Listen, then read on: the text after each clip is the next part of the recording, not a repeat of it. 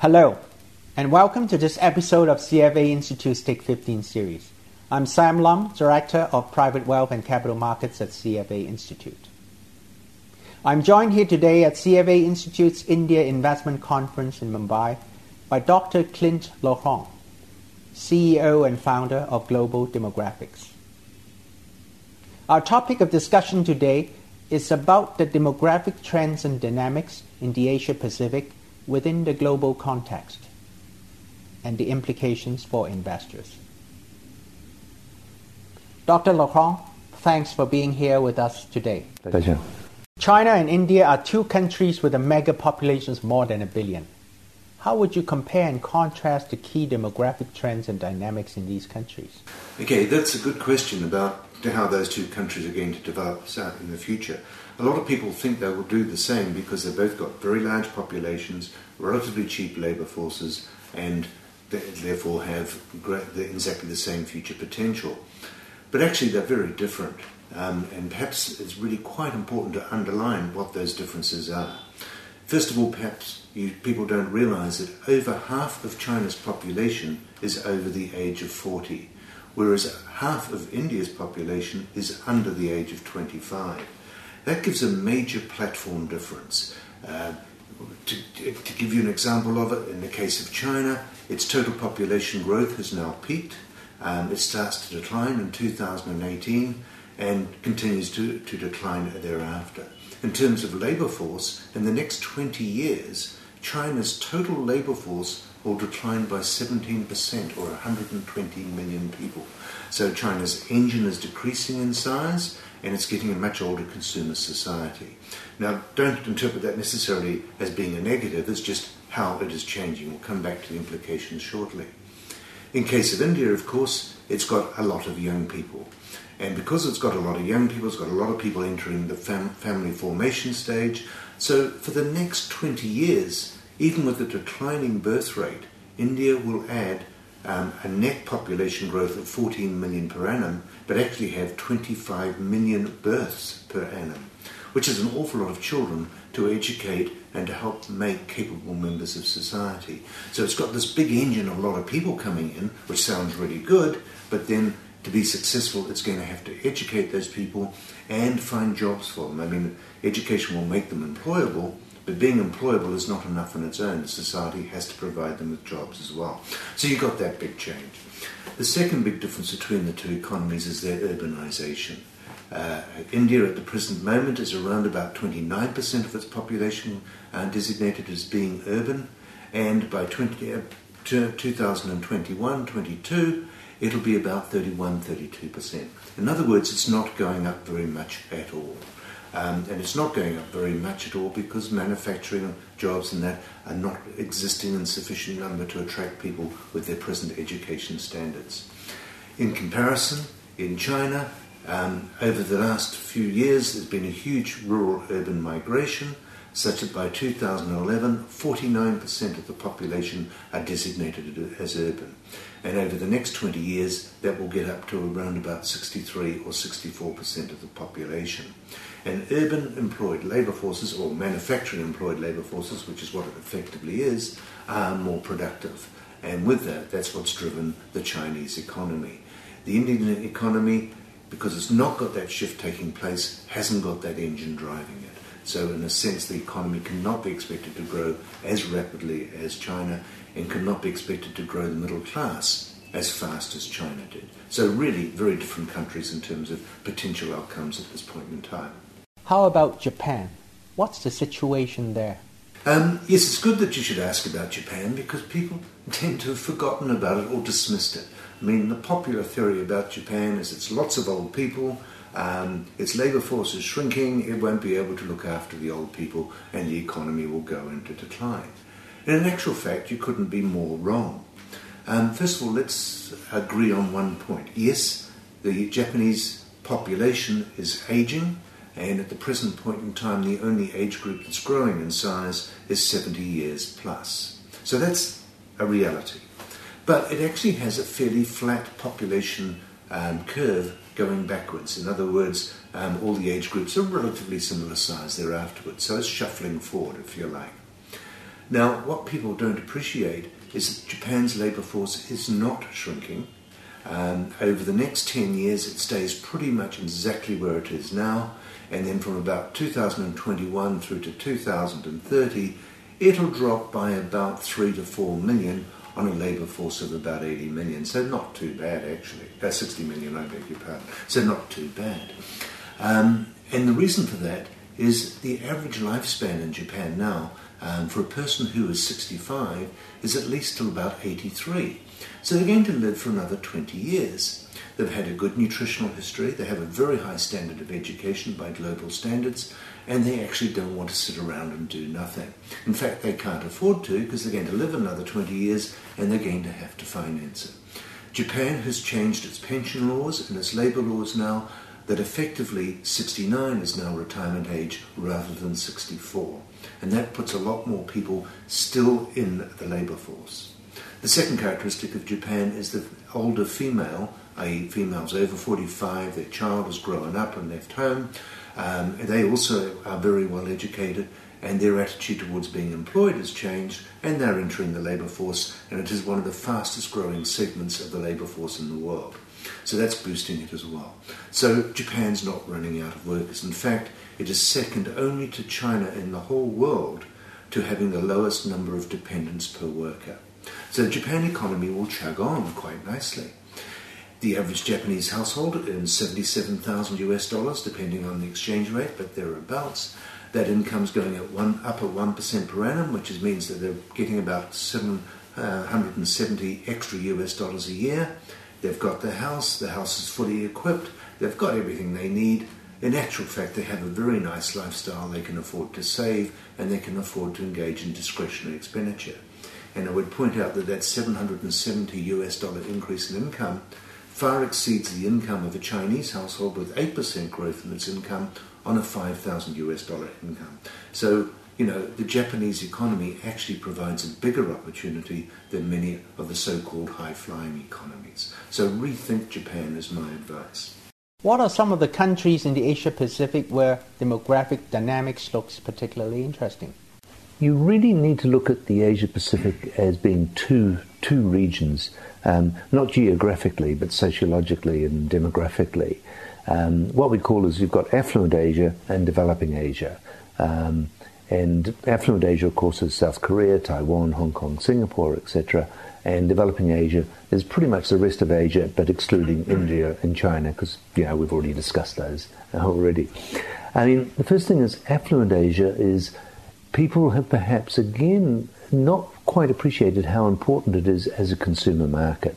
Korea, Taiwan, Hong Kong, Singapore, um, you know, four of the wealthiest countries in the world. They've got very sophisticated consumers, very well-educated consumers, and in all four countries, um, perhaps slightly less for Taiwan than for the other three, um, but the other three are all what you'd call working-age empty nester societies now. That's where the majority of the adult population now have no children in the home, but they have at least one and probably two wage earners in those homes.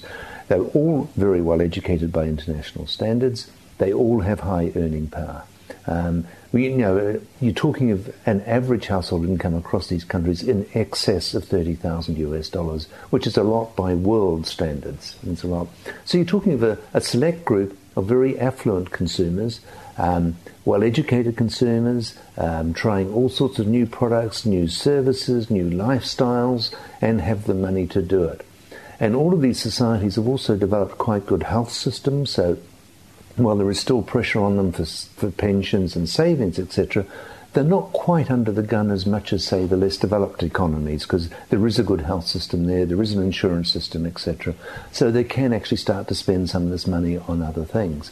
Um, so collectively, you know, affluent Asia is as nearly as important as Western Europe in terms of total consumption power, and it perhaps hasn't got the same um, clouds hanging over it as Western Europe has at this present point in time. So good economies to look at for, for driving um, upper, um, higher margin consumer products and services.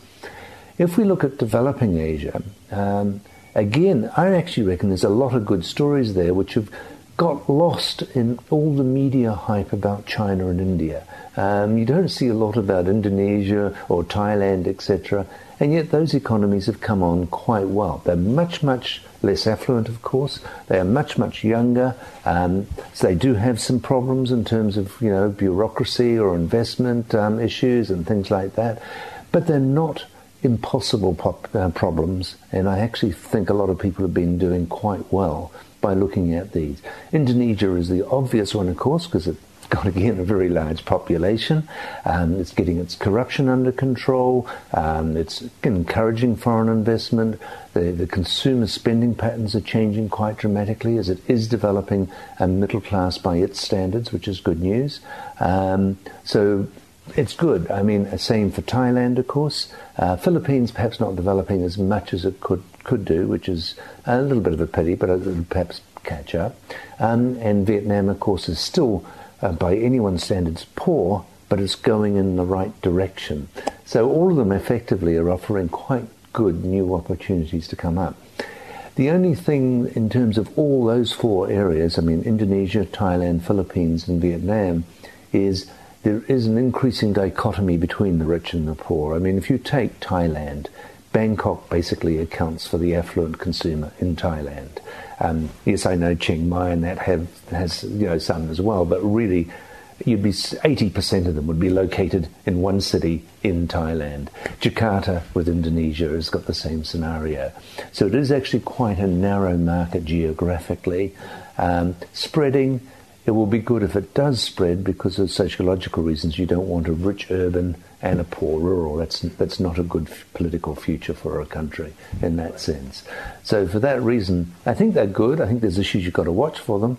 But net, net, they're going, they're, I think they're humming along quite nicely. And again, I think the smart investor now is saying, okay, we've played the China game, we've played the India game. Perhaps we really should look at some of the, the other markets which have got some dynamics in them which not everyone else has fully appreciated. How does the demographic dynamics in the Asia-Pacific countries compare with those in the U S and Europe? And what would be the key takeaways for investors? Yeah, I mean, affluent Asia has very similar dem- demographic characteristics now to Western Europe. That is an older consumer, a childless household, and quite a high income, and of course good education standard. They're very, you know, in terms of, if you look at them just pragmatically in terms of numbers, their characteristics are very similar. Obviously, there are cultural differences, and that will influence consumption behavior to some extent. But the ability to consume, the ability to understand different media, um, freedom of movement, all of those issues are pretty much the same. So they're both very good markets to, to look at. Um, uh, the, probably the biggest difference between the two groups as a whole is Western Europe has a much better, if you like, social system in place. So the, the need of Western Europeans to save for their health and their retirement is much lower than it is in the um, affluent Asian countries. So that works for for the Western countries a little bit more in the sense that people have got more money to spend. Secondly, because of the very strong social system, even when the economies slow down, there's still money in the pocket of the consumer because they can, you know, they get social benefit and things like that, which allow them to continue con- to consume, which helps those economies carry on through. So that's why the U K came through the two thousand eight slowdown quite nicely because there was still money at the bottom end, if you like. Um, so it has a bit more sustainability. Um, North America, because I'll put Canada and America together because they tend to be relatively similar demographically. Obviously, U S A is a little more affluent than Canada, but we're not talking of major differences here. Um, it's different from Western Europe and different from affluent Asia because it still is a centre of migration. Um, a significant number of people immigrate to those two countries every year. And the thing about the migrants into both those countries is they tend to be younger people. And they tend to have either have children or of the age that will have children. As a result, while North America is affluent by world standards, it's much younger than you would expect it to be, um, you know, in the sense that affluent countries are normally older. So America gives you a younger affluent consumer. And that's why, for example, America does tend to, to lead in terms of consumption trends for young people, because that's where the young affluent are in the world. They're nowhere else. Um, young people anywhere else in the world tend to be quite poor. with, with exceptions, obviously, of young children in Hong Kong, but they're a minority of the population, is the example what I'm saying. If you're talking about big consumer weights, then North America actually gives you that young, affluent consumer, and they set a lot of trends.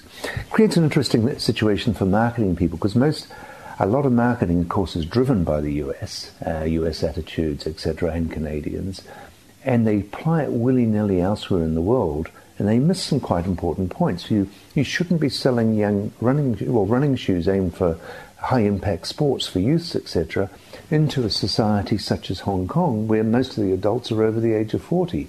The demand for the type of shoes wanted there is actually very different from the ones wanted in North America. The running shoe manufacturers have opportunities in both markets, but they shouldn't have the same product in both markets, because there is actually quite a difference. Um, pharmaceutical products have quite different opportunities in those two different markets. While they're both wealthy, one is older and therefore has a different need profile to the one that's biased to a younger population, et cetera. So you need to be a bit smarter uh, and and not just take the U S consumption pattern and apply it to wealthy Western Europe or wealthy Asia, because you've actually got different demographics there, and um, you, you should think that through um, and uh, not sort of just go in willy-nilly assuming the same scenario will apply. Doctor Laurent, thank you for sharing your thoughts on demographic dynamics. Thank, thank you. you. And thank you for joining us for this episode of C F A Institute's Take fifteen series. Copyright twenty twelve C F A Institute. This program is designed to give accurate and authoritative information in regard to the subject matter covered. It is distributed with the understanding that C F A Institute is not engaged in rendering legal, accounting, tax, investment, or other expert advice. If legal advice or other expert assistance is required, the services of a competent professional should be sought.